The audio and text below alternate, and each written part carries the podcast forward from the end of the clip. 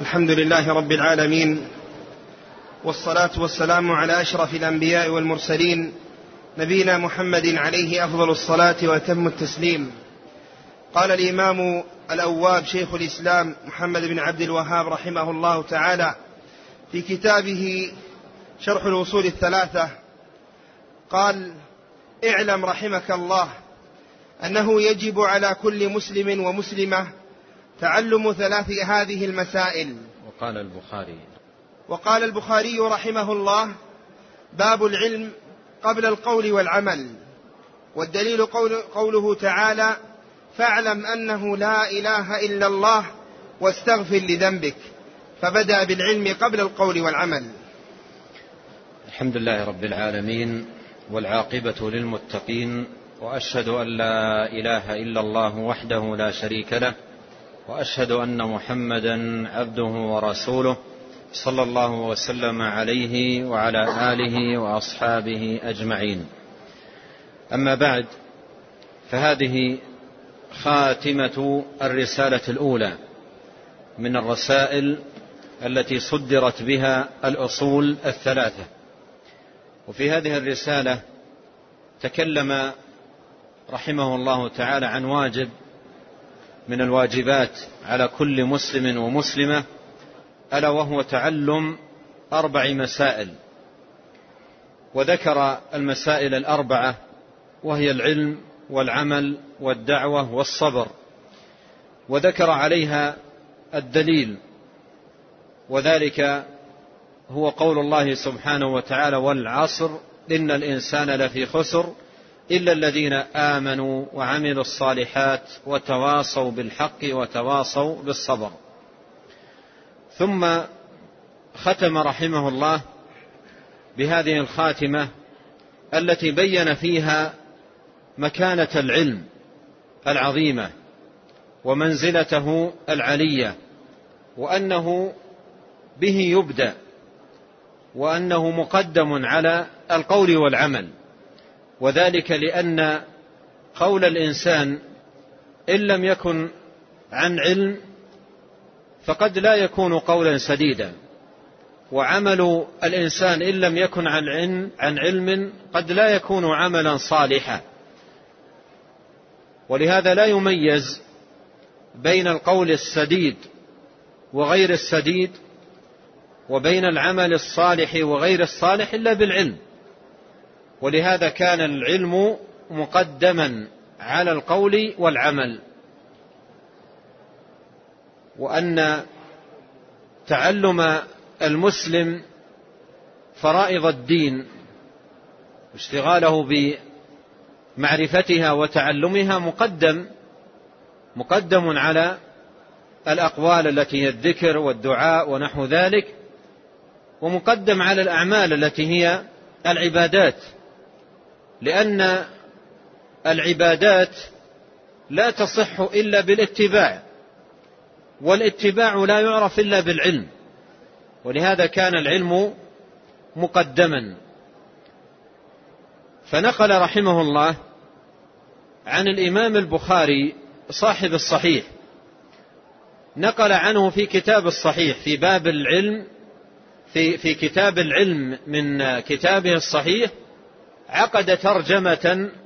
عنون لها بقوله باب العلم قبل القول والعمل باب العلم قبل القول والعمل أي أن العلم مقدم والمراد بالعلم هنا العلم الفرض لأن العلم نوعان علم فرض وعلم ندب علم فرض وعلم ندب وأيضا العلم نوعان علم عيني وعلم كفائي العلم الكفائي هو الذي إذا حصل من البعض كفوا الباقين وإن لم يحصل من الجميع أثموا جميعا فالشاهد أن العلم الفرض العيني هذا مقدم على القول ومقدم على العمل لأنه لا يستطيع أن يؤدي فرائض الإسلام ولا يستطيع أن يقوم بواجبات الدين إلا إذا كان عنده علم بما افترضه الله سبحانه وتعالى وعنده علم بكيفية أداء ما افترض جل وعلا وهذا كله يتطلب من العبد أن يتعلم فرائض دينه واجبات والواجبات التي أمره بها ربه جل وعلا وأمره بها رسوله عليه الصلاة والسلام قال البخاري رحمه الله باب العلم قبل القول والعمل أي أن العلم مقدم أي أن العلم مقدم على القول والعمل وعبادات الإنسان إن لم تكن مبنية على العلم فإنه سيقع في أنواع من الجهالات والبدع والضلالات التي ما أنزل الله سبحانه وتعالى بها من سلطان وقد قال بعض السلف وهو عمر بن عبد العزيز رحمه الله قال من عبد الله أو من دعا إلى الله بغير علم كان ما يفسد أكثر مما يصلح كان ما يفسد أكثر مما يصلح فالعلم مقدم العلم مقدم وبه يبدأ والبخاري رحمه الله لما قرر هذا الأمر في هذه الترجمة وفقه البخاري يؤخذ من تراجمه لما قرر هذا الأمر استدل عليه بالآية الكريمة في سورة محمد صلى الله عليه وسلم وهي قول الله جل وعلا فاعلم أنه لا إله إلا الله واستغفر لذنبك وللمؤمنين والمؤمنات والله يعلم متقلبكم ومثواكم فبدأ جل وعلا بالعلم وقد صح عن نبينا عليه الصلاة والسلام أنه قال في سياق آخر لكنه ينطبق أيضا على هذا السياق ونظائره قال نبدأ بما بدأ الله به لما صعد عليه الصلاة والسلام إلى الصفا بدأ بالصفا وقال نبدأ بما بدأ الله به وتلا الآية الكريمة إن الصفا والمروة فالله بدأ بالصفا إذا نبدأ بما بدأ الله سبحانه وتعالى به لأن البدء بالشيء يدل على تقديمه ويدل على الاهتمام به وأنه هو المقدم وهنا نلاحظ الآية الكريمة ذكر فيها علم وذكر فيها قول ذكر فيها علم طلب العلم فاعلم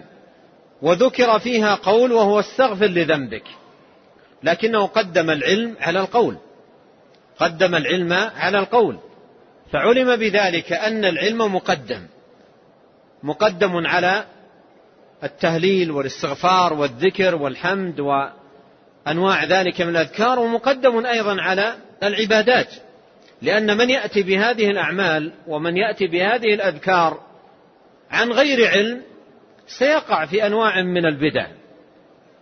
وسيقع في أنواع من الضلالات التي ما أنزل الله تبارك وتعالى بها من سلطان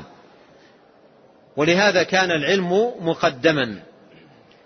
وتكاثرت النصوص في القرآن والسنة في الترغيب فيه وبيان فضله وبيان فضل أهله وعظيم ثوابهم عند الله جل وعلا قد جاء في الحديث الصحيح حديث أبي الدرداء رضي الله عنه أن النبي صلى الله عليه وسلم قال من سلك طريقا يلتمس فيه علما سهل الله له به طريقا الى الجنه وان الملائكه وان الملائكه لتضع اجنحتها لطالب العلم لتضع اجنحتها لطالب العلم رضا بما يصنع وان فضل العالم على العابد كفضل القمر ليله البدر على سائر الكواكب وان العالم ليستغفر له كل, كل شيء حتى الحيتان في الماء وإن العلماء ورثة الأنبياء فإن الأنبياء لم يورثوا دينارا ولا درهما وإنما ورثوا العلم فمن أخذه أخذ بحظ وافر قال في صدر هذا الحديث من سلك طريقا يلتمس فيه علما سهل الله له طريقا إلى الجنة فالعلم هو الذي يمهد لك الطريق إلى جنات النعيم ومن المعلوم أن الجنة لا تنال بعد رحمة الله سبحانه وتعالى إلا بالإيمان والأعمال الصالحة لن يدخل الجنة إلا نفس مؤمنة كيف السبيل إلى معرفة الإيمان وأصوله بدون العلم وقد قال عليه الصلاة والسلام لنبيه صلى الله عليه وسلم في القرآن قال وكذلك أوحينا إليك روحا من أمرنا ما كنت تدري ما الكتاب ولا الإيمان ولكن جعلناه نورا نهدي به من نشاء من عبادنا فالإيمان لا يعرف إلا بالعلم الذي هو وحي الله جل وعلا وتنزيله كتابه وسنة نبيه صلى الله عليه وسلم وفد عبد القيس لما قالوا للنبي صلى الله عليه وسلم مرنا بقول فصل نخبر به من وراءنا وندخل به الجنه قال امركم بالايمان بالله اتدرون ما الايمان بالله قالوا الله ورسوله اعلم الله ورسوله اعلم الايمان لا يعرف الا من طريق الشرع من طريق الوحي قال الإيمان بالله شهادة لا إله إلا الله وأن محمد رسول الله وإقام الصلاة وإيتاء الزكاة وصوم رمضان وأن تعطوا الخمس من المغنم شرح لهم الإيمان إذا كيف السبيل إلى معرفة الإيمان بعقائده التي في القلوب وأعماله التي تكون على الجوارح إلا بالعلم ولهذا العلم مقدم وبه يبدأ ومن الخطأ الفادح أن يشتغل الإنسان بعبادات وقربات وأذكار ودعوات ولا يكون في ذلك ولا يكون قد بنى ذلك على العلم الذي هو وحي الله وسنة نبيه صلى الله عليه وسلم والله يقول قل هل ننبئكم بالأخسرين أعمالا الذين ضل سعيهم في الحياة الدنيا وهم يحسبون أنهم يحسنون صنعة ولهذا إذا فارق الإنسان العلم وجانبه وابتعد عنه ضاعت أعماله ضاعت أعماله وذهبت ولم ينتفع بها ولهذا كان طلب العلم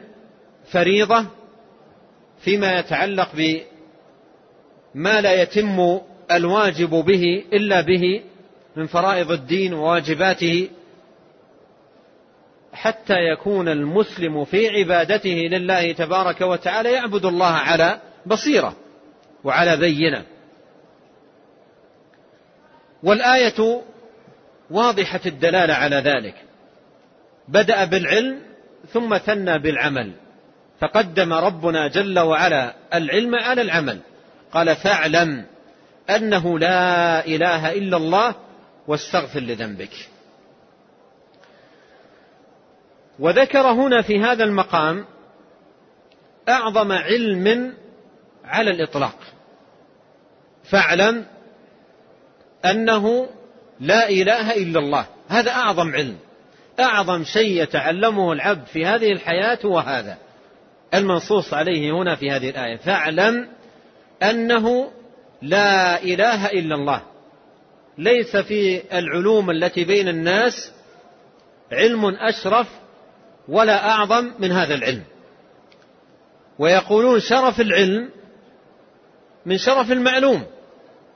وأي أمر أعظم وأشرف من العلم بالتوحيد الذي هو حق الله على العبيد والذي إنما خلقوا لأجله وأوجدوا لتحقيقه وما خلقت الجن والإنس إلا ليعبدون ولأجله بعث الرسل جل وعلا وأنزل الكتب ولقد بعثنا في كل أمة رسولا أن اعبدوا الله واجتنبوا الطاغوت وما أرسلنا من قبلك من رسول إلا نوحي إليه أنه لا إله إلا أنا فاعبدون فهذا أشرف العلم واعظمه واجله على الاطلاق فاعلم انه لا اله الا الله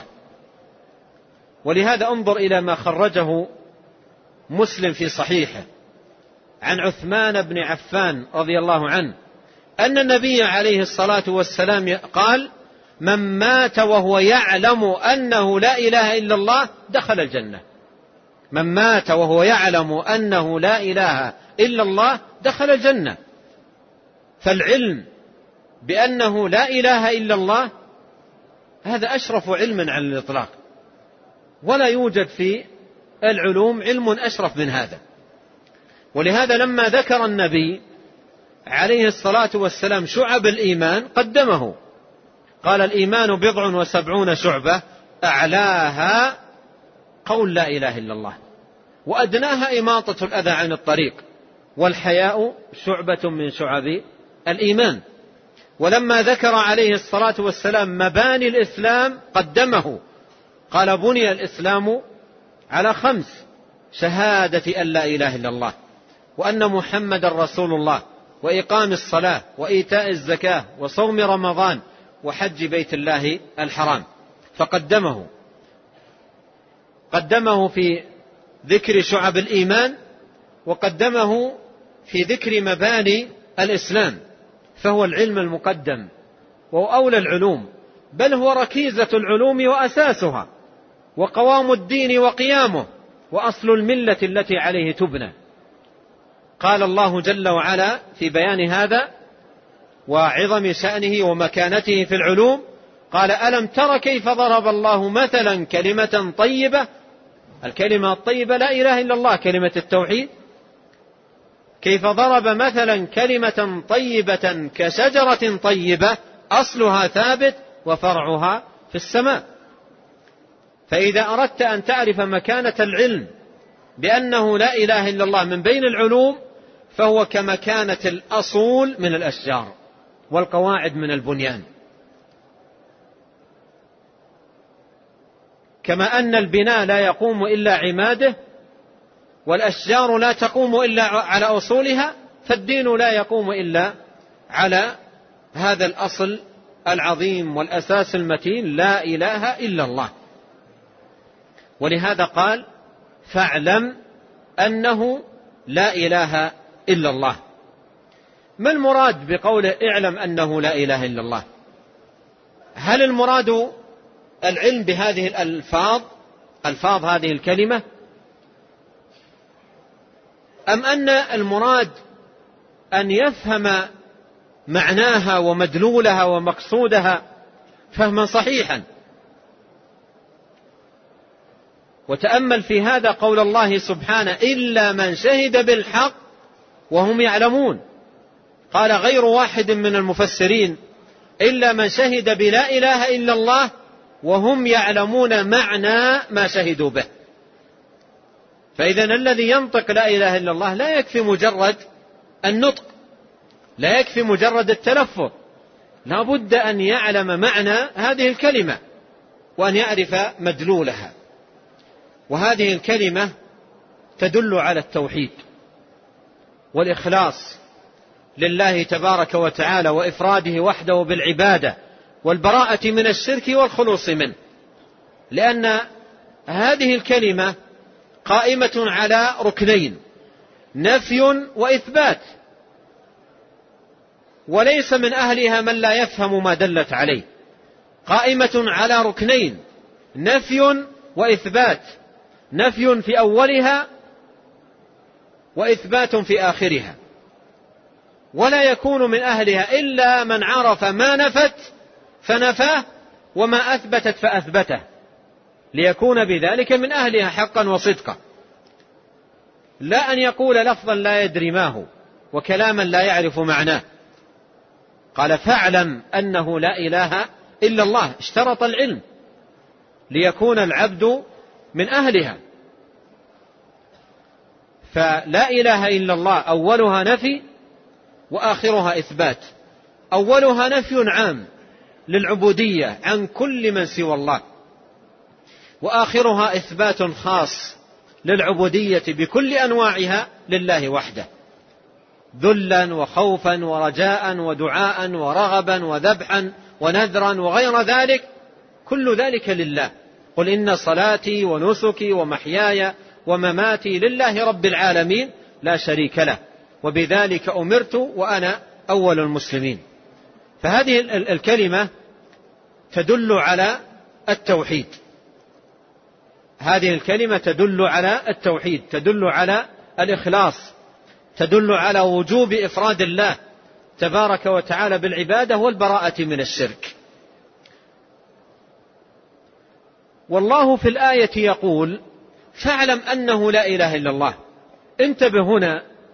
ثمة دلائل وبراهين عديدة وكثيرة ذكرت في كتاب الله وذكرت في سنة النبي عليه الصلاة والسلام تهديك وترشدك إلى هذه الحقيقة وهي أنه لا إله إلا الله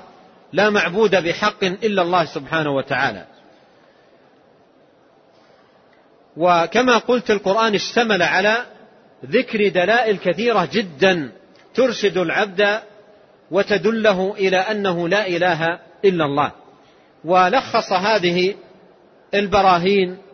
وجمع جملة طيبة منها الإمام العلامة الشيخ عبد الرحمن بن ناصر السعدي رحمه الله تعالى في كتابه تيسير تيسير تيسير الكريم المنان في تفسير في تفسير القرآن عند تفسيره لسورة محمد عند تفسيره لهذه الآية من سورة محمد ونستمع إلى كلامه رحمه الله فإنه نفيس للغاية ومفيد جدا نعم قال الإمام السعدي رحمه الله تعالى وغفر له وللشارح والسامعين قال عند قول الله تعالى فاعلم أنه لا إله إلا الله واستغفر لذنبك قال العلم لا بد فيه من إقرار القلب من إقرار القلب ومعرفته بمعنى ما طلب منه علمه وتمامه ان يعمل بمقتضاه وهذا العلم الذي امر الله به وهو العلم بتوحيد الله فرض عين على كل انسان لا يسقط عن احد كائنا من كان بل كل مضطر الى ذلك والطريق الى العلم بانه لا اله الا هو امور احدها بل اعظمها تدبر, تدبر اسمائه وصفاته وافعاله الداله على كماله وعظمته وجلالته فانها توجب بذل الجهد فانها توجب بذل الجهد في التاله له والتعبد للرب الكامل الذي له كل حمد ومجد وجلال وجمال الثاني العلم بانه تعالى المنفرد بالخلق والتدبير فيعلم بذلك انه المنفرد بالالوهيه الثالث العلم بأنه المنفرد بالنعم الظاهرة والباطنة الدينية والدنيوية فإن ذلك يوجب تعلق القلب به ومحبته والتأله له وحده لا شريك له الرابع ما نراه ونسمعه من الثواب لأوليائه القائمين بتوحيده من النصر ومن النعم العاجلة ومن عقوبته لأعدائه المشركين به فإن هذا داع إلى العلم بأنه تعالى وحده المستحق للعبادة كلها. الخامس معرفة أوصاف الأوثان والأنداد التي عبدت مع الله عز وجل، واتخذت آلهة، وأنها ناقصة من جميع الوجوه، فقيرة بالذات، لا تملك لنفسها ولا لعابديها نفعا ولا ضرا ولا موتا ولا حياة ولا نشورا. ولا ينصرون من عبدهم ولا ينفعونهم بمثقال ذره من جلب خير او دفع شر فان العلم بذلك يوجب العلم بانه لا اله الا هو وبطلان الهيه ما سواه السادس اتفاق كتب الله اتفاق كتب الله على ذلك وتواطؤها عليه السابع ان خواص الخلق الذين هم أكمل الخليقة أخلاقا وعقولا ورأيا وصوابا وعلما وهم الرسل والأنبياء والعلماء الربانيون قد شهدوا لله بذلك الثامن ما أقامه الله من الأدلة الأفقية والنفسية التي تدل على التوحيد أعظم دلالة وتنادي عليه بلسان حالها بما أودعها من لطائف صنعته وبديع حكمته وغرائب خلقه فهذه الطرق التي اكثر الله من دعوه من دعوه الخلق بها الى انه لا اله الا الله وابداها في كتابه واعادها عند تامل العبد في بعضها لا بد ان يكون عنده يقين وعلم بذلك فكيف اذا اجتمعت وتواطات واتفقت وقامت ادله التوحيد من كل جانب فهناك يرسخ الإيمان والعلم بذلك في قلب العبد بحيث يكون كالجبال الرواسي لا تزلزله الشبه والخيالات ولا يزداد على تكرر الباطل والشبه إلا نموا وكمالا هذا وإن نظرت إلى الدليل العظيم والأمر الكبير وهو تدبر هذا القرآن العظيم والتأمل في آياته فإنه الباب الأعظم إلى العلم بالتوحيد ويحصل به من تفاصيله وجمله ما لا يحصل في غيره هذا كلام عظيم جدا يبين فيه رحمه الله تعالى براهين القرآن ودلائله وشواهده المتنوعة الدالة على أنه لا إله إلا الله وهذه الطرائق والبراهين التي أشار رحمه الله تعالى إلى جملة منها هي براهين أبدى الله عز وجل فيها وأعاد في كتابه وتكررت في مواضع عديدة منه كل ذلكم ترسيخا للعلم بأنه لا إله إلا الله وليكون هذا في قلب المسلم أرسخ ما يكون رسوخ الجبال الرواسي وكلما عظمت عناية العبد بمعرفة هذه الشواهد والبراهين من خلال ما دل عليه كتاب الله عز وجل وما دلت عليه سنة النبي صلى الله عليه وسلم زاد التوحيد في قلبه تمكنا وزاد الإيمان رسوخا في قلبه شرح هذه البراهين التي أشار إليها رحمه الله والوقوف عندها وذكر شيء من شواهدها أمر تطول به العبارة لكنني أشير إلى إشارات ينفع الله جل وعلا بها عندما تقرأ آية الكرسي التي هي أعظم آية في كتاب الله بدأت أول ما بدأت بهذا الأمر الذي أمر الله عز وجل أن نعلمه اعلم أنه لا إله إلا الله بدأت به قال الله لا إله إلا هو هذا صدر آية الكرسي ثم أتبع ذلك بالبراهين ثم أتبع ذلك بالبراهين والدلائل والشواهد على ذلك قال الله لا إله إلا هو الحي القيوم لا تأخذه سنة ولا نوم له ما في السماوات وما في الأرض من ذا الذي يشفع عنده إلا بإذنه يعلم ما بين أيديهم وما خلفهم ولا يحيطون بشيء من علمه إلا بما شاء وسع كرسيه السماوات والأرض ولا ولا يؤوده حفظهما وهو العلي العظيم. عندما يقف المسلم على هذه البراهين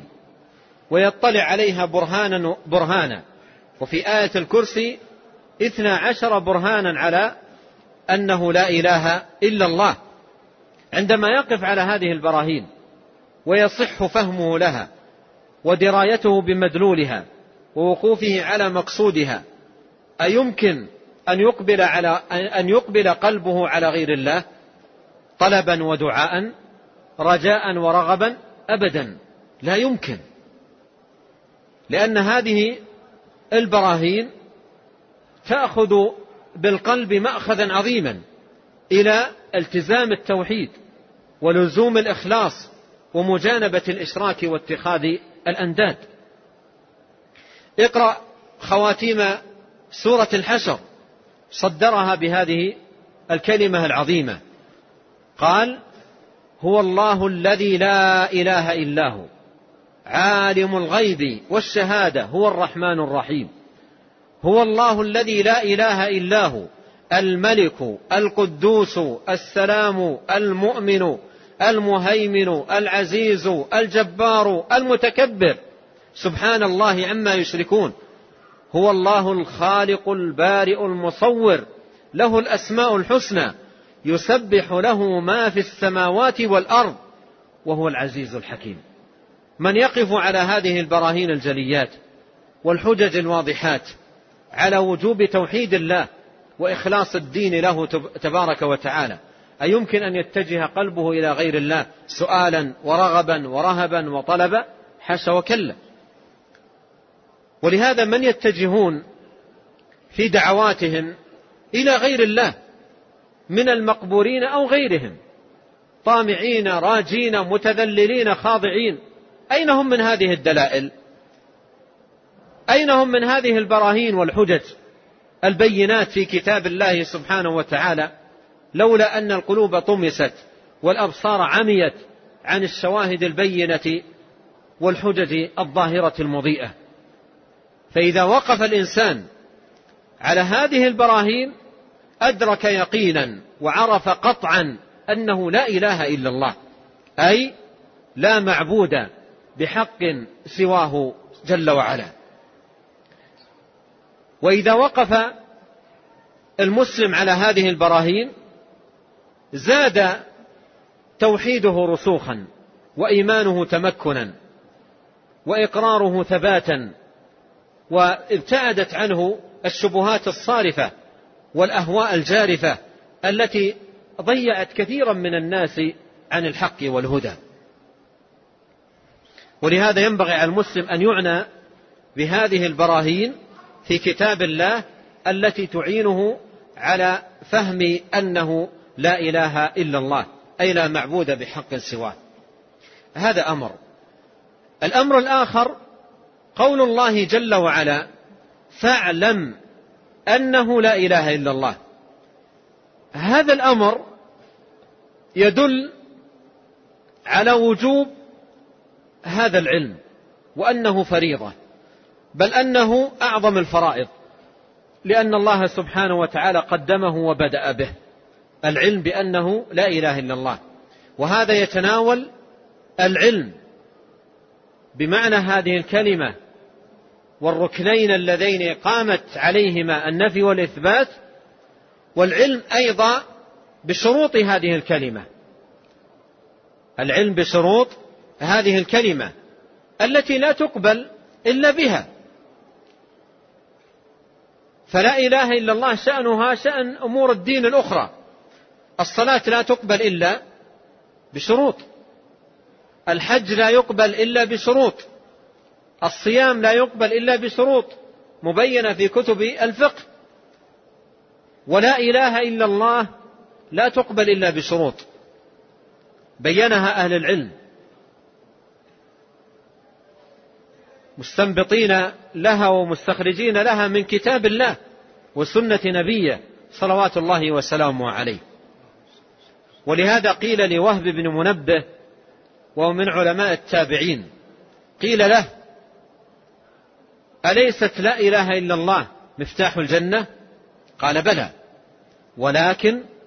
ما من مفتاح إلا وله أسنان فإن جئت بمفتاح له أسنان فتح لك وإلا لم يفتح يشير إلى شروط هذه الكلمة وقيل للحسن البصري رحمه الله أليس من قال لا إله إلا الله دخل الجنة قال من أدى حقها وفرضها دخل الجنة يشير إلى شروط هذه الكلمة وأهل العلم عندما تتبعوا كلام الله وكلام رسوله عليه الصلاه والسلام في بيان ما تتوقف لا اله الا الله في قبولها عليه تبين ان لا اله الا الله لها شروط سبعه ان لا اله الا الله لها شروط سبعه لا تكون مقبوله الا بها وهي اولا العلم بمعنى هذه الكلمه نفيا واثباتا المنافي للجهل ثانيا اليقين المنافي للشك والريب ثالثا الإخلاص المنافي للشرك والرياء رابعا الصدق المنافي للكذب خامسا القبول المنافي للرد سادسا الانقياد المنافي للترك سابعا المحبة المنافية للبغض علم يقين واخلاص وصدقك مع محبه وانقياد والقبول لها فهذه شروط سبعه لا تكون لا اله الا الله مقبوله الا بها وليس المراد بهذه الشروط ان تعرف بل المراد بها ان تحقق ولهذا قال بعض اهل العلم كم من انسان يجري في هذه الشروط جهر جري السهم يعني سريعا في ذكره لها ولكنه لا يحققها وكم من عامي لو قيل له اعددها لم يحسن لكنه محقق لهذه الشروط فإذا العبرة بتحقيق هذه الشروط والقيام بها والاتيان بها ليكون الإنسان بذلك من أهل لا إله إلا الله حقا وصدقا أما العلم فدليله قول الله سبحانه وتعالى فاعلم أنه لا إله إلا الله وقوله تعالى إلا من شهد بالحق وهم يعلمون وقوله جل وعلا وقوله صلى الله عليه وسلم من مات وهو يعلم أنه لا إله إلا الله دخل الجنة ودليل اليقين قول الله سبحانه إنما المؤمنون الذين آمنوا بالله ورسوله ثم لم يرتابوا أي أيقنوا ولم يشكوا وفي صحيح مسلم قال نبينا عليه الصلاة والسلام أشهد أن لا إله إلا الله وأني رسول الله لا يلقى الله بهما عبد غير شاك فيهما إلا أدخله الله الجنة فاشترط عليه الصلاة والسلام اليقين وأما الإخلاص فدليله قول الله تعالى وما امروا الا ليعبدوا الله مخلصين له الدين واما الصدق فدليله قول الله سبحانه وتعالى اذا جاءك المنافقون قالوا نشهد انك لرسول الله والله يعلم انك لرسوله والله يشهد ان المنافقين لكاذبون اي كاذبون في شهادتهم لانهم غير صادقين فيها مع الله جل وعلا واما المحبه فدليلها قول الله تعالى ومن الناس من يتخذ من دون الله اندادا يحبونهم كحب الله واما الانقياد فدليله قول الله تعالى وانيبوا الى ربكم واسلموا له واما القبول فدليله قول الله سبحانه انهم كانوا اذا قيل لهم لا اله الا الله يستكبرون ويقولون أئنا لتاركو آلهتنا لشاعر مجنون فهذه شروط سبعة لكلمة التوحيد لا إله إلا الله لا تقبل هذه الكلمة من العبد إلا إذا أتى بها قال أحد أهل العلم نظما وبشروط سبعة قد قيدت وفي نصوص الوحي حقا وردت فإنه لا ينتفع قائلها بالنطق إلا حيث يستكملها العلم واليقين والقبول والانقياد فدر ما أقول والصدق والإخلاص والمحبة وفقك الله لما أحب هذه في سلم الوصول للشيخ حافظ حكمي رحمه الله وله شرح عليها نافع ومفيد جدا في كتابه معارز القبول قال الله تعالى فاعلم انه لا اله الا الله واستغفر لذنبك واستغفر لذنبك الاستغفار عمل ويكون باللسان لكن الله سبحانه وتعالى ذكره بعد العلم بالتوحيد ولاحظ هنا في الايه فائده عظيمه وهي أن الله سبحانه وتعالى جمع بين التوحيد والاستغفار جمع بين التوحيد والاستغفار والتوحيد والاستغفار هما أعظم الأمور التي يحصل بها غفران الذنوب أعظم الأمور التي يحصل بها غفران الذنوب ففي الحديث القدسي حديث أنس ابن مالك الذي رواه الترمذي وغيره يقول النبي صلى الله عليه وسلم فيما يرويه عن ربه أنه قال يا ابن آدم إنك ما دعوتني ورجوتني غفرت لك ما كان منك ولا أبالي يا ابن آدم لو بلغت ذنوبك عنان السماء ثم استغفرتني غفرت لك يا ابن آدم لو أتيتني بقراب الأرض خطايا ثم لقيتني لا تشرك بي شيئا لأتيتك بقرابها مغفرة فذكر في هذا الحديث أعظم آه، أسباب مغفرة الذنوب وهي الدعاء مع الرجاء والاستغفار والتوحيد والتوحيد أساس المغفرة ومن لم يكن ذا توحيد فلا مطمع له في مغفرة الله إذ مات على ذلك لقوله تعالى إن الله لا يغفر أن يشرك به ويغفر ما دون ذلك لمن يشاء والاستغفار شأنه عظيم في محو السيئات شأنه عظيم في محو السيئات ولهذا تأتي أذكار ودعوات نبوية عديدة فيها التوحيد والاستغفار معا مثل دعوة ذنون جمعت بين الأمرين لا إله إلا أنت سبحانك إني كنت من الظالمين ومثل سيد الاستغفار اللهم أنت ربي لا إله إلا أنت خلقتني وأنا عبدك وأنا على عهدك وعدك ما استطعت أعوذ بك من شر ما صنعت أبوء لك بنعمتك علي وأبوء بذنبي فاغفر لي فإنه لا يغفر الذنوب إلا أنت جمع فيه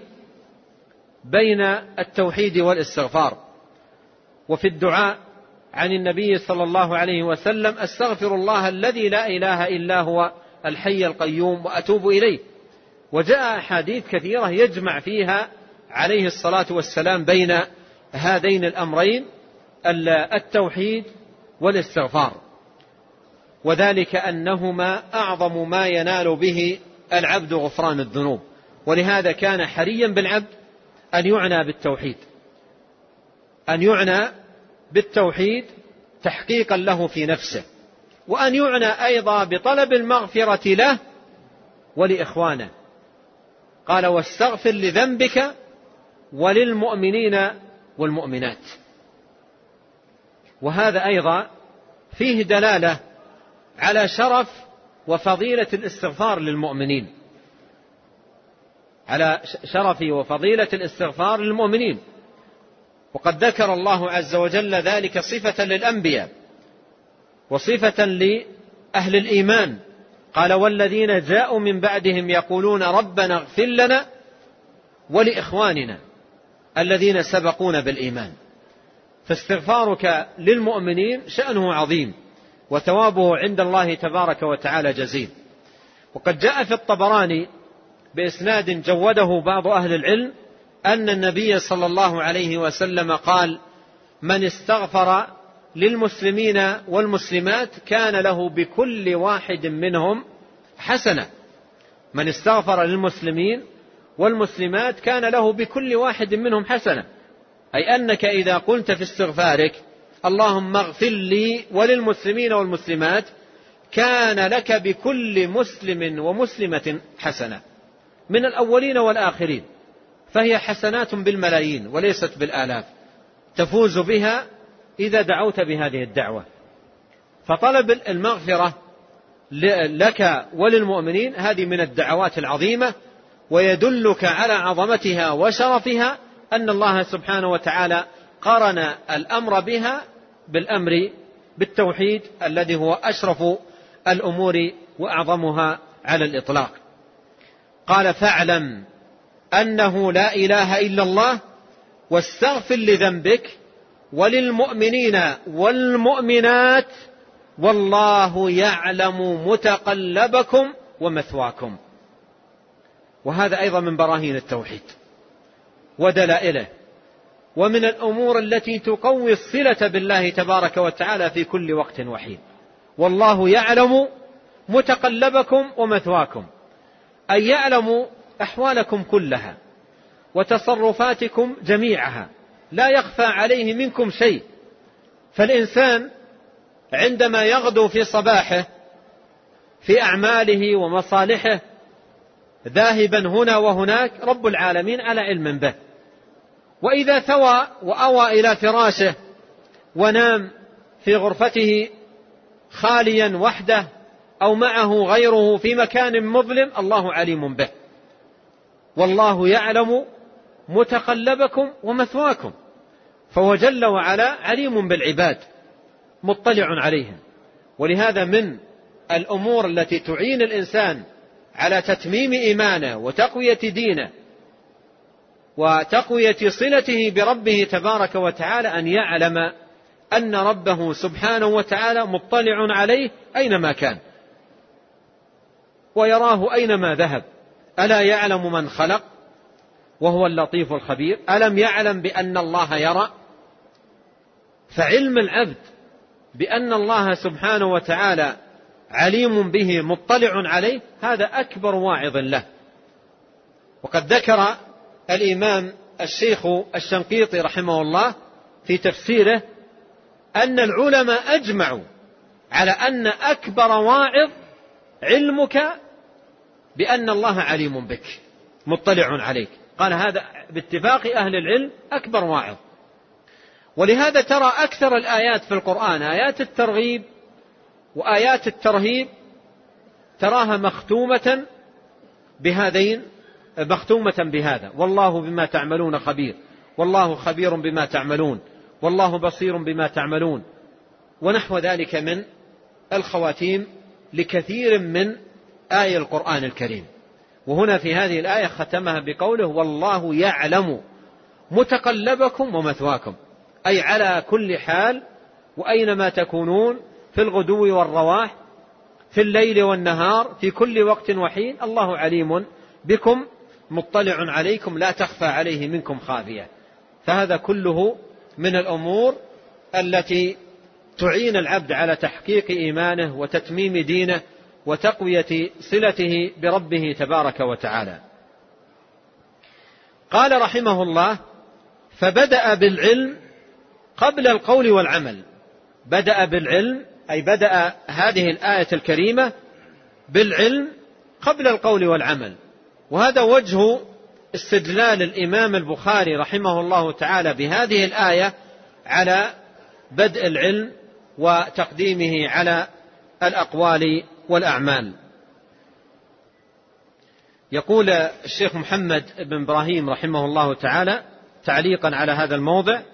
قال استدل المصنف رحمه الله بهذه الآية الكريمة